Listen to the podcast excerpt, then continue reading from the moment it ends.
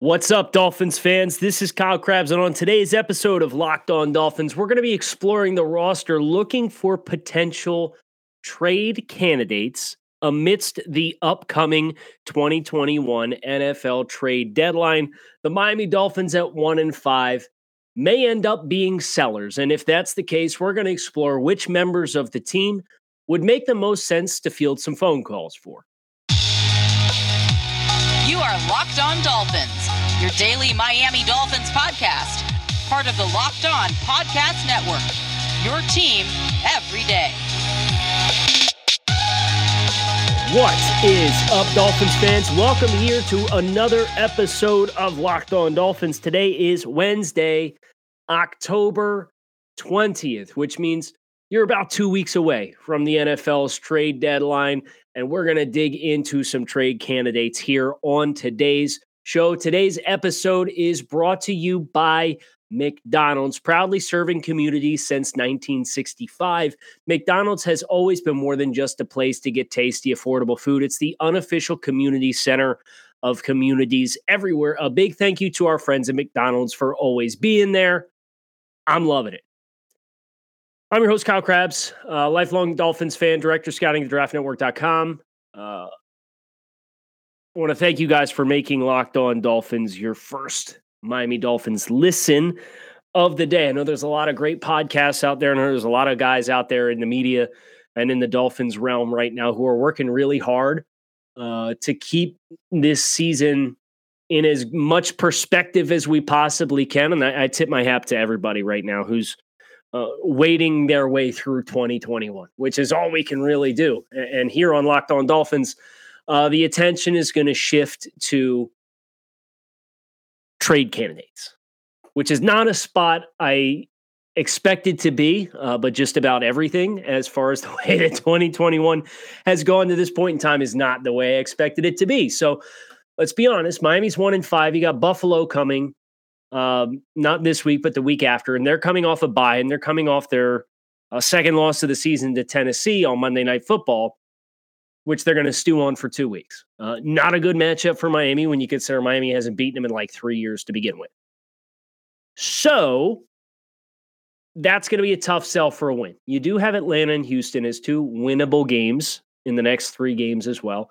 But even still, it's hard to. I mean, it feels like Miami's never going to win again, and they're going to. But uh, and at one in five, you're assuming a potential loss uh, to Buffalo in this stretch. Even if they win the other two games, you're looking at three and six, and um, that's probably going to put you officially on the outside looking in. I, I know the AFC is kind of in a weird spot. Uh, but then again, after Houston, you got Baltimore, who's looking excellent this year. So, uh, just kind of reading the tea leaves a little bit. I think it is time and, and worthwhile to start introducing this conversation if Miami is going to be sellers. What makes a good trade deadline candidate? That's an important question that we have to acknowledge and start with. Fringe roster players aren't really going to move the needle at the deadline. And every once in a while, you're going to get an Isaiah Ford who gets traded like last year, right? And it's for like a two years in advance conditional sixth round pick. And maybe something like that happens. But if something like that happens, it's kind of circumstantial. It's not really something that is going to move the needle. We're looking at big picture, potential bigger wavelength moves here on today's show.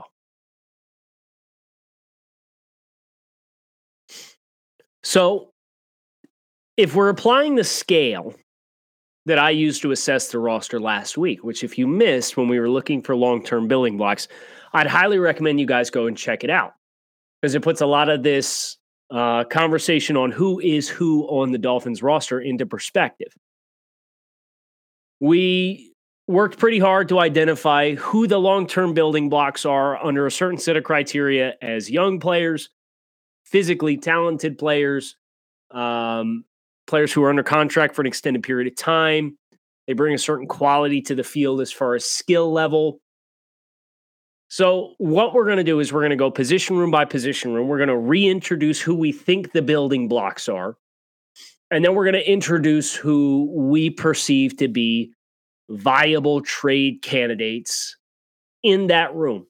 If you are considered a long term building block, you're probably not going to be somebody that I would advocate to trade at the trade deadline.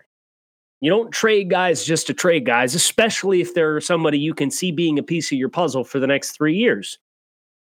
So there's nobody that I'm I'm sitting here calling a long-term building block that I'm going to say, yeah, we should trade this guy the deal at the deadline. Quarterback room. Let's get right into it. Tua Tagovailoa, Jacoby Brissett, Reid Sinnett. Uh, Tua Tagovailoa we have down as an incomplete evaluation. Uh, if we like what we see over the course of the next 11 games, and if we see what the kinds of things that we saw against Jacksonville, we should certainly consider him to be a long term building block. Uh, this is an investment. I, I, think the big risk, potential risk here to calling him a definitive long term investment or a long term building block at this point of time is if there is a regime change in any capacity, that may throw a stone in this. And then, of course, there's the rumors of said quarterback in the AFC South, who are not going to really entertain the, that discussion right now. But uh, there, there is a certain pressure to transition into win now mode from uh, perceivably ownership. That that we need to flip the switch. And if there's an impatience there, it seems like one of the driving forces is somebody within the hierarchy of the Dolphins uh, would at least entertain that maneuver. So, yeah, I think this is an evaluation for Tua, and I don't think we can definitively say he's a slam dunk, but the guy played really well, with the exception of a handful of plays like we went over on Monday against Jacksonville. Saw Dan Orlovsky had some nice things to say about Tua's game. That's all great. Now the challenge is you got to go out and do it again against Atlanta, and then you got to show that you can sustain it against playoff caliber teams like Buffalo. No trade candidates in the quarterback room, as far as I'm concerned. The running back room, I have Myles Gaskin, who is classified as an adequate starter, not a quality starter, not a franchise cornerstone, an adequate starter. But if he plays like he did against Jacksonville, he's going to have me re questioning that evaluation as well. 24 years old, under contract through 2023. I wouldn't say anybody's off the table here, especially because you do have Salvon Ahmed. Um, Malcolm Brown's an expiring contract. I really don't think he's going to move the needle for anybody. I don't think there's anybody that you know, Malcolm Brown's a replacement level player. I think Salvon Ahmed is potential quality depth player for you. Uh, you're you're missing either a quality starter or a franchise cornerstone in that room in general, so that this building of this room is not done. But in the meantime, I don't foresee anybody having enough value that's really going to prompt a team to be interested. But that's going to change here when we get to the wide receiver room. I have two quality starters, neither of which, because of injury concerns and age, I am classifying and contract situation, I am classifying as long term building blocks. DeVante Parker and Will Fuller. Throughout the course of this offseason, I was ready to say, hey, we need to transition away from DeVante Parker uh, Will Fuller is much more the style of receiver that Tua Tagovailoa uh, we perceive is going to have success with. I would flip those guys out and, and have Will Fuller be a long term building block for this receiving core moving forward. Nope, I've seen enough. He's on a one year deal uh, through 2022. Uh, if you want to re-sign him, it's probably going to be six to eight million dollars per season, based on the fact that this season, this year has been a flop for him. Uh, Juju Smith Schuster re signed in Pittsburgh on a flop season for $7 million this past year. So you got Will Fuller on an expiring contract. He's on IR right now. I don't remember what the, what the rule is, but you can trade players on IR. And then DeVante Parker, who's under contract through 2024, uh, is only owed an outstanding $5.4 million in guaranteed money starting in 2022. He's 28 years old, hamstring issues left and right. And if you told me I could get something of substance for either one of these guys, I'm taking it.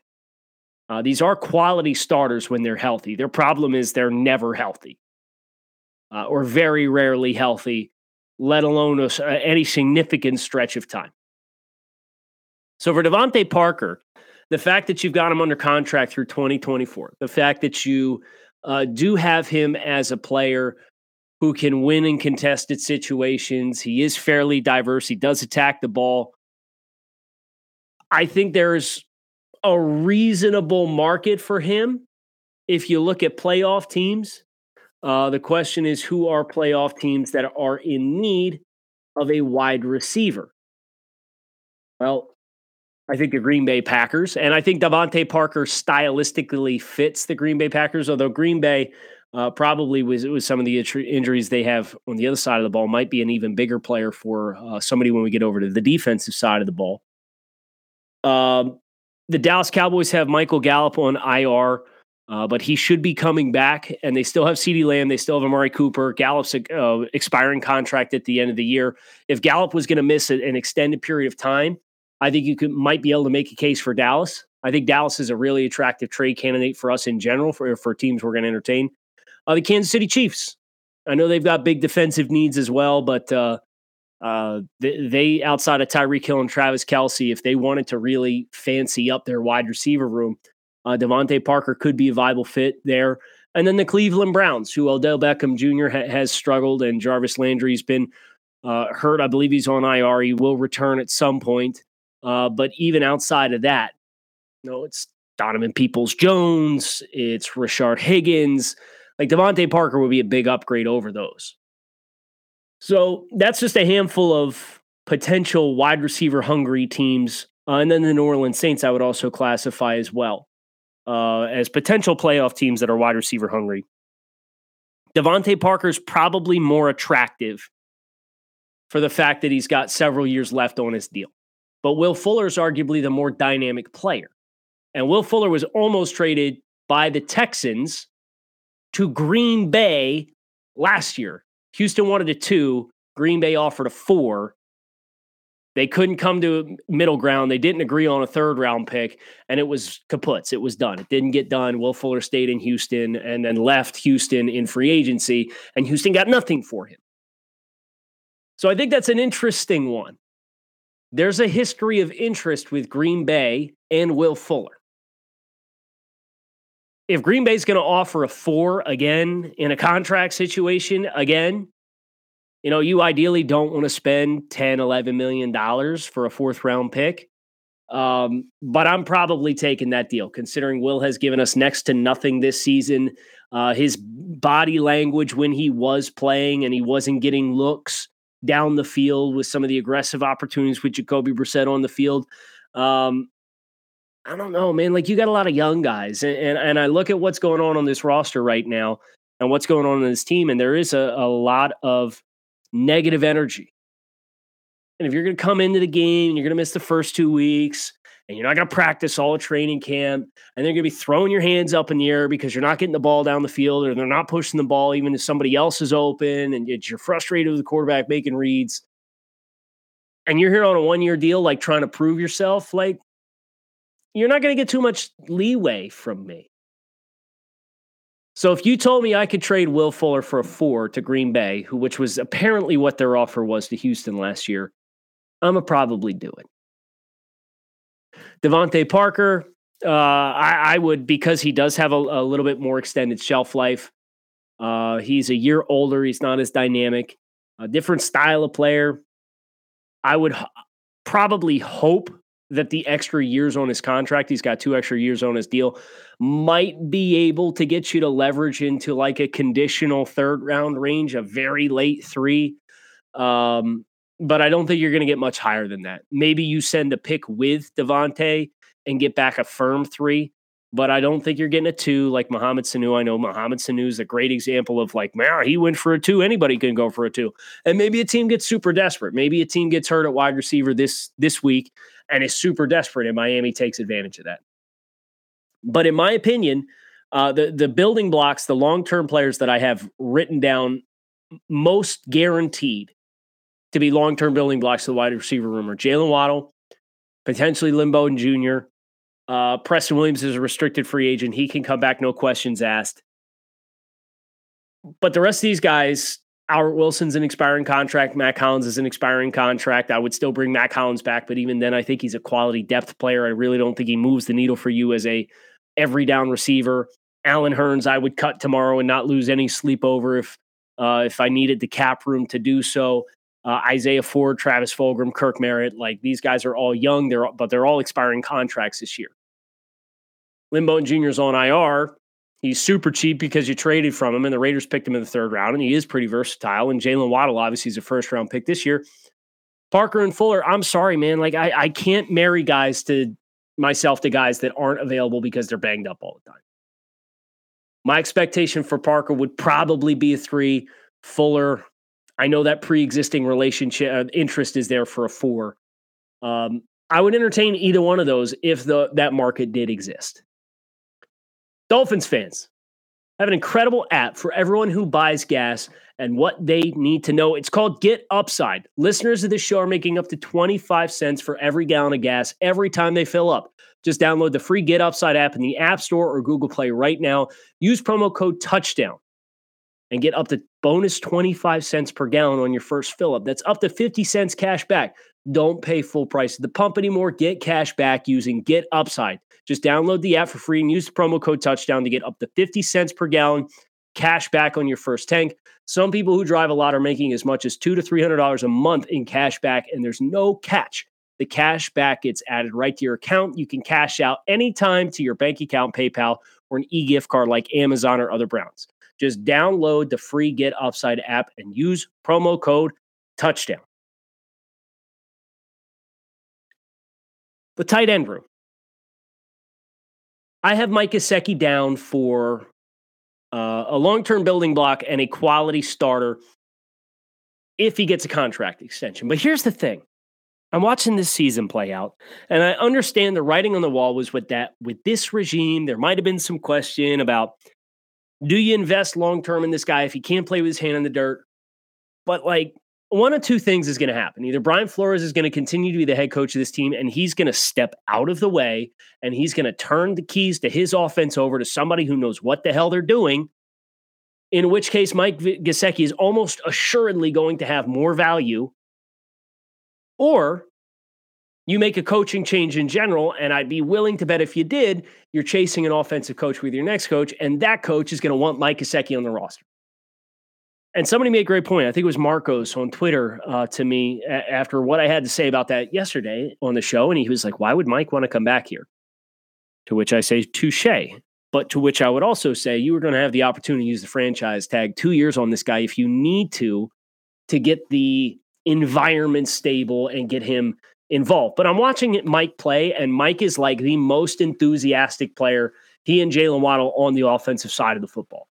I, I appreciated the two the energy that Tua brought. I love seeing Robert Hunt and Austin Jackson running downfield celebrating when one of these guys makes a big play. Like I see you guys, but it is Mike, Mike, and Mike as far as the guy who is constantly John getting guys fired up, leading by example. He's super motivated and like either Brian Flores is going to hire somebody competent to run the offense and it's going to get fixed, or they're going to make a change and they're probably going to go after an offensive guy who's going to value Mike much higher than what the current regime and the current status quo is. So I know up until this point, it's kind of been like, oh, well, the writing's on the wall. They drafted Hunter Long. You got all these big bodied receivers. I'm out of that school of thought right now because at the end of the day, Mike's your best player on offense, period you should be getting him. He should be running Y cross in that deep over route that he ran against Jacksonville and had four catches for 20 plus yards. He should be running it all the time until somebody stops him. And I have no idea why they didn't keep throwing it against Jacksonville because it was always open. There was always room in that area in that void of the field. So I'm going to consider Mike Gesicki to be a long term building block. And as such, I'm not going to sit here and advocate to trade for, uh, tr- to trade a building block, despite the fact that he is in a contract year right now. Uh, because Mike, I think going forward is going to have much more value no matter what changes happen in the offense versus the current trajectory that we're on. Hunter Long is a third round pick this year. I also have as a building block. I think he can be a really nice two way player. Uh, which brings you to the challenge of Adam Shaheen, Durham Smythe, and Cethan Carter as the other three tight ends on the roster. Uh, Shaheen under contract through 2023. Durham Smythe through 2022, Cethan Carter through 2024. I have them all as replacement level players. I don't really think like you'd get maybe like what you got for Isaiah Ford, maybe a little better, maybe like a 20, maybe a same year sixth round pick is what you would get if you tried to move one of those guys. Durham Smythe, I don't think as as a, a guy who is an expiring contract this year, I don't think you would get anything of value or substance for at all. So I don't see any trade candidates there. I don't think Miami's got the, the ability to trade anybody on this offensive line. I just don't think you've a got the depth uh, to make a change. Um, and a, a lot of these guys are, are fairly expensive um, with all the high draft picks. Um, Liam Eichenberg was a draft pick this year. He's a long term building block. You maybe have building blocks in Jackson Hunt and Deiter, depending on uh, what they look like the rest of the year. Deiter's injured, not going to bring a value to a team throughout the end of the year, so it doesn't make a lot of sense to move him. Robert Hunt, they're pretty. Uh, I'm pretty encouraged by. I should stop saying they. It's it's. I'm pretty encouraged by Robert Hunt.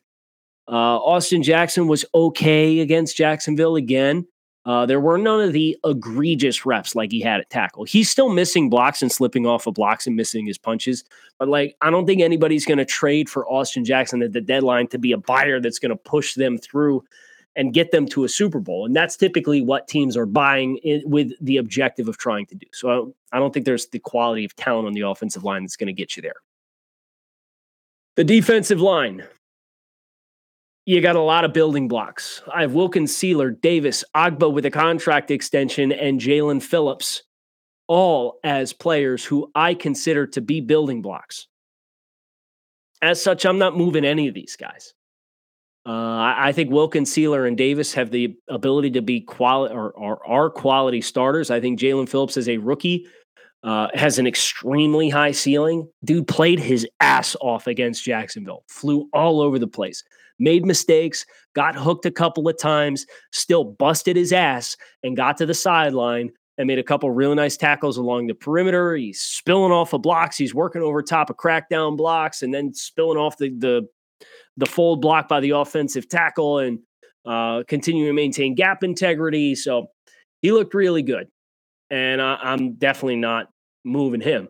Um, Ogbah I'm considering to be a contra- uh, a contract extension just like Mike.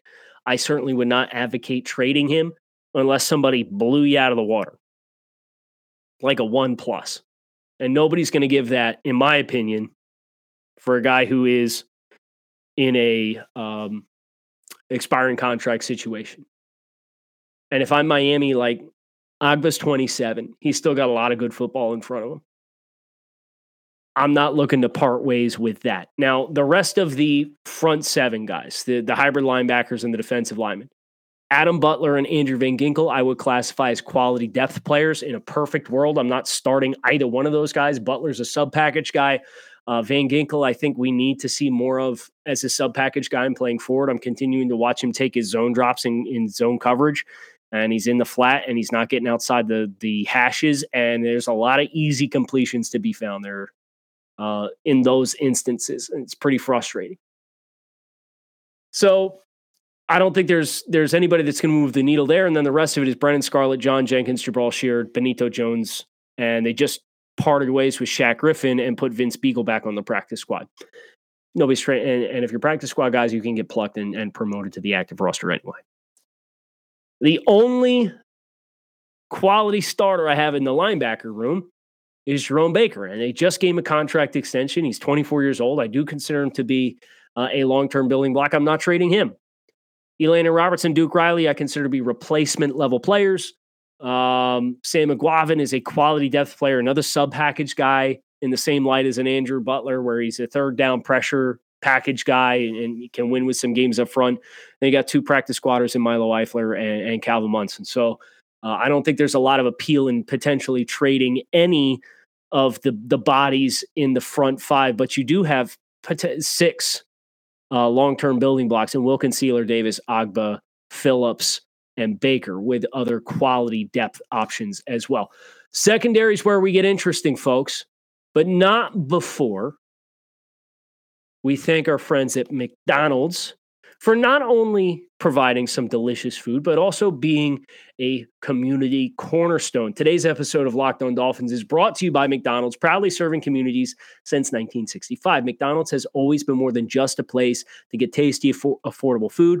It's a place where friends and family can come to reconnect, a place where classmates can meet up for a study group knowing they'll have dependable Wi Fi and endless supplies of French fries and McFlurries. Win or lose, it's a place for teammates, competitors, the home team, or the away team to come and recharge. So head to your local McDonald's to refuel and reconnect.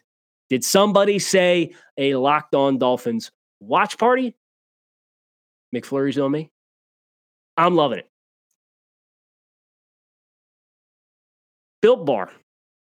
Speaking of loving it, these folks sent me a box with blueberry muffin as a sample box. And oh my God, you guys, these things are to die for. Built Bar is a protein bar that tastes like a candy bar. They're high in protein, high in fiber, low in calories, low in sugar. They got 100% chocolate on all their bars. They got a bunch of different delicious flavors to choose from, including right now blueberry muffin tastes like heaven on a cloud. So whether you're looking for something that's keto friendly, meal replacement, post workout, grab and go, midnight snack, you name it, Built Bar can be it. Right now, you can visit BuiltBar.com, use promo code LOCK15 and save 15% off your next order. That's BuiltBar.com, promo code LOCK15 to save 15% off your next order of the world's most delicious protein bar. Secondary. Xavier Howard's the big fish. And Xavier Howard is a very complicated situation. Because Xavier Howard obviously has the injury history that he does. Xavier Howard, I have down as a roster cornerstone type player. But Xavier Howard is 29 years old. Xavier Howard has an injury history. Xavier Howard has a handshake agreement with the Dolphins to revisit his contract situation this offseason, despite the fact that he signed it two years ago. Xavier Howard did not play against Jacksonville with another injury issue. Xavier Howard has reportedly requested multiple times for a trade from the Dolphins. And I can't imagine he's having a very good time being a member of a one in five football team. This is the potential transition. And if we, we like, we have to be honest with ourselves. The cornerback shelf life of players who at the cornerback position sustain themselves at a very high level beyond the age of 30. Those players are relatively rare. Uh, those players do start to athletically slow down. And it, this is all the conversation we had in the offseason when it was being reported that Xavier might hold out, and uh, a bunch of Dolphins fans kept, kept calling it fake news and uh, Xavier's not holding out. He never said anything publicly. And then lo and behold, he shows up to camp the first day and has a hold in to protest his contract situation. You're going to have to either repay Xavier Howard at the age of 30, moving forward with a team that has regressed and is presumably going to be coming off a losing season, or he's going to force your hand at the end of the year. So if you're not interested in bumping his pay from 12 to 13 million dollars per season to 16 to 18 million dollars per season, and he's going to force your hand at the end of the year because he's this I mean he's asked for a trade two or three times now. Where like what is the value of getting this last 10 games from a guy who's getting ready to turn 30 years old? there are a significant number of teams in the playoff race you could identify as being cornerback hungry teams. The Arizona Cardinals are 6 and 0. Patrick Peterson's no longer on the roster. They got a bunch of young dudes, and they've got uh, Byron Murphy, who's best suited to play inside in the slot, who's playing outside corner for them now because they don't have anybody else. Now, granted, it's working, but if they feel like they're in it to win it, like right now, Steve Keim might need to be on speed dial. And I'll tell you what, Arizona and Miami have done quite a bit of dis- business together over the years. They did the Ro- Josh Rosen deal, they did the Kenyon Drake deal. The, I mean, this this has been a pipeline that exists. The Kansas City Chiefs are another team who are sorely needing in any kind of defensive help that they can get. They suddenly find themselves in a dogfight in the AFC uh, AFC West. Uh, the Chargers are looking very good with Justin Herbert. The Raiders um, obviously have had some drama over the last couple of weeks. Uh, the Broncos are floating around 500. That's going to be a tough division, and they now have lost a head to head to the Buffalo Bills uh, and are going to be looking up at them in the conference standings. The Dallas Cowboys. I know they invested a bunch in, in the cornerback position in this year's draft. I know they have Trevon Diggs, but if you can supplement Trevon Diggs, who has seven interceptions in six games, with Xavier Howard to play in a Dan Quinn cover three system that's going to allow Xavier Howard to keep his eyes in the backfield and hunt the football, that's a pretty exciting opportunity. And Dallas is the kind of team that will not be afraid to shy away from making a big splash. Dallas is another team. Them and Arizona, I think, are very good candidates, along with Kansas City. Beyond them, Baltimore, I would classify as well. They had uh, Marcus Peters go down with injuries out for the year. And then uh, Tennessee just had their first round pick this year, Caleb Farley, and Tennessee just beat Buffalo, and they're four and two, so they're probably feeling pretty good about themselves. Um, they just had their first round pick this year, Caleb Farley, go down with a knee injury. His season is over as well. There's a, a lot of potential buyers for Xavier Howard, and a lot of teams right now that are four and two or better and like their chances to win a Super Bowl, who would probably love to have a suddenly motivated Xavier Howard. I would entertain it. I'm not giving him away. But if you give me a one and you give me, or you give me a one plus, I'd probably move Xavier. If if we're being honest about the rebuild, we're being honest about where the team is right now. They are physically talented, but like this year's going to be a wash. And then you're either going to have to give him the pay raise and give him a, a 33% pay raise at 30 with his injury history, and hope he can continue to play at a high level and survive and, and maintain his health despite all of those knee injuries that he's had throughout the course of his career, knowing full well that he's been at times begrudged. It's not an easy decision to make, especially if we are sitting here questioning Chris Grier's longevity as the general manager of the organization. So I understand potential apprehension on that front. Byron Jones, probably, uh, I consider Byron Jones to be a long term building block. He's relatively the same age, he's relatively the same cost as Avian. Uh, he's also under contract to 2025, but he's a new addition. Uh, he's not begrudged. Uh, he's not looking for a pay raise. I understand he doesn't have the same ball hawking skills, uh, but Byron Jones, when healthy, has been generally good for the Miami Dolphins. I know he got frustrated. He doesn't create the turnovers. He had two picks last year, which is equal to his entire career total before he played this season in Miami last year in 2021. Uh, and, and he made some really nice plays over the first month of the season in coverage. Now, he also missed the Jacksonville game with, I believe, was a quad. Um, I, I classify Byron Jones as a quality starter, not a roster cornerstone. Uh, but I, I think it's the peripheral stuff that has me ready to keep Byron Jones in the picture, but at least interested in exploring what you could get for Xavier Howard. The rest of this group, uh, McCourty's an expiring contract. Trill Williams is a UDFA. I'm really fascinated. He's 21 years old. He hasn't really played a lot. I don't think you're going to get any market for him. Justin Coleman's an expiring contract. I think he's a replacement level player. Noah Igbinoghene, uh, maybe you get somebody to take a flyer on him. Um, he played reasonably well against Jacksonville. The same issues that have dogged him, dogged him once again against Jacksonville, finding the football at the catch point. Maybe needs to be safety because he he he tackled really well. I thought he had a couple opportunities along the sideline and did a really nice job getting ball carriers to the ground. So I was encouraged to see that from Noah. I hope we see more of him. Uh, but I think his limitations, like anybody who would bring him in, is like taking a flyer, right? And, and I don't know what you value that as. And I don't know that any team would be interested in adding that for a playoff run.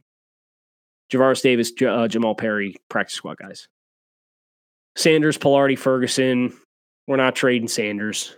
You know, I understand he missed a dumb, like a stupid long kick. I'm not going to hold the miss against him, uh, the miss in Jacksonville against him, because that was a crazy long kick. Uh, Palardy, expiring contract. He's punted like crap the last two weeks, to be completely honest. Uh, Blake Ferguson, I don't think anybody's trained for a long snapper, which just leaves us the safety room. Jevon Holland ain't going anywhere. Dude's a stud. Brandon Jones. Uh, I thought against Jacksonville, they gave him opportunities to play in more spaces. Uh, I think right now he's quality depth, but I think he could be more than that. Um, uh, I could see him potentially growing into uh, more of an every down player. Excuse me, I have him as a, an incomplete evaluation. As I'm sitting here talking about, mm, this sounds like an incomplete eval. It's because I have him as an incomplete eval. Uh, but Eric Rowe is another interesting one. I, I, think Eric has a lot of value to the team for um, his experience, his versatility. He's played in a number of different spots. He's under contract through 2023. He is diverse. Uh, he's been really good as a pass rusher, and he's been pretty good in his run fits this year but he hasn't necessarily played particularly well in coverage thus far this season, which, you know, I, I think playing safety and matching up against tight ends, he'll be able to uh, sustain a little bit longer. So I'm not pushing the panic button on Eric Rowe at this point. Um, but he, I mean, he got cooked against Indianapolis for two touchdowns in that game. He was targeted uh, six times, gave up six completions for 25 yards and two touchdowns. Um, he did not score particularly well in coverage uh, in any of the games this season against New England in week one. Nine uh, targets, seven receptions for 54 yards and 33 yards after the catch. He's relatively settled down, with the exception of against Indianapolis. Um, Tampa Bay got him in coverage, uh, conceded one reception in that game uh, as well but it was that rep was against OJ Howard, and OJ kind of big boyed him on, a, on an option route. So that's something I am kind of watching over the course of the next couple weeks to see how Eric uh, stabilizes his play in coverage, and it's kind of been erratic and up and down. So I would like to think Eric Rowe, who I have classified as a quality starter, can be a long term building block for the next three years or so. So I'm not going to advocate that they entertain offers for him at the deadline. Uh, but I would also not be close minded if somebody gave me a strong offer. I don't think you're going to get a strong offer. So your best three options are Xavier Howard, who I have down as a roster cornerstone, but some extenuating circumstances that make it pretty challenging to see him being a long term piece of the puzzle. And then two wide receivers in DeVante Parker and Will Fuller, who could potentially bring value to a team in a playoff push uh, don't have the durability and availability to really entice me to to pound the table for them to stay and be long term pieces of the puzzle, despite the fact that I do have them down as quality starters. Miami can't rely on, and if we can't rely on you long term, and you guys are pushing thirty or, or getting up into your upper twenties with continued durability questions, and one of you use an expiring contract, like let's make a deal. Somebody call us up. So we'll see what comes of it. I think this is a good primer for us to kind of wrap our head around who are the names we should be supportive of exploring deals. You can disagree if you like, that's fine. I'm not going to tell you how to fan. Uh, but if I were Miami, those are probably the three names that if I were going to sell, uh, I'd have at the top of my list to be soliciting phone calls about and see who wants to make me an enticing offer that I can't refuse. Uh, I hope you cannot refuse more Locked On Dolphins in your life. So make sure you hit subscribe on the podcast. Keep it locked in right here on Locked On Dolphins. I'm Kyle Crabbs. Thanks as always for listening. Hope you guys enjoy the rest of your day. We'll be back tomorrow with a crossover Thursday episode with Aaron Freeman of Locked On Falcons. We got a lot of content coming down the chute. So plan accordingly. Fins up. Make it a great day.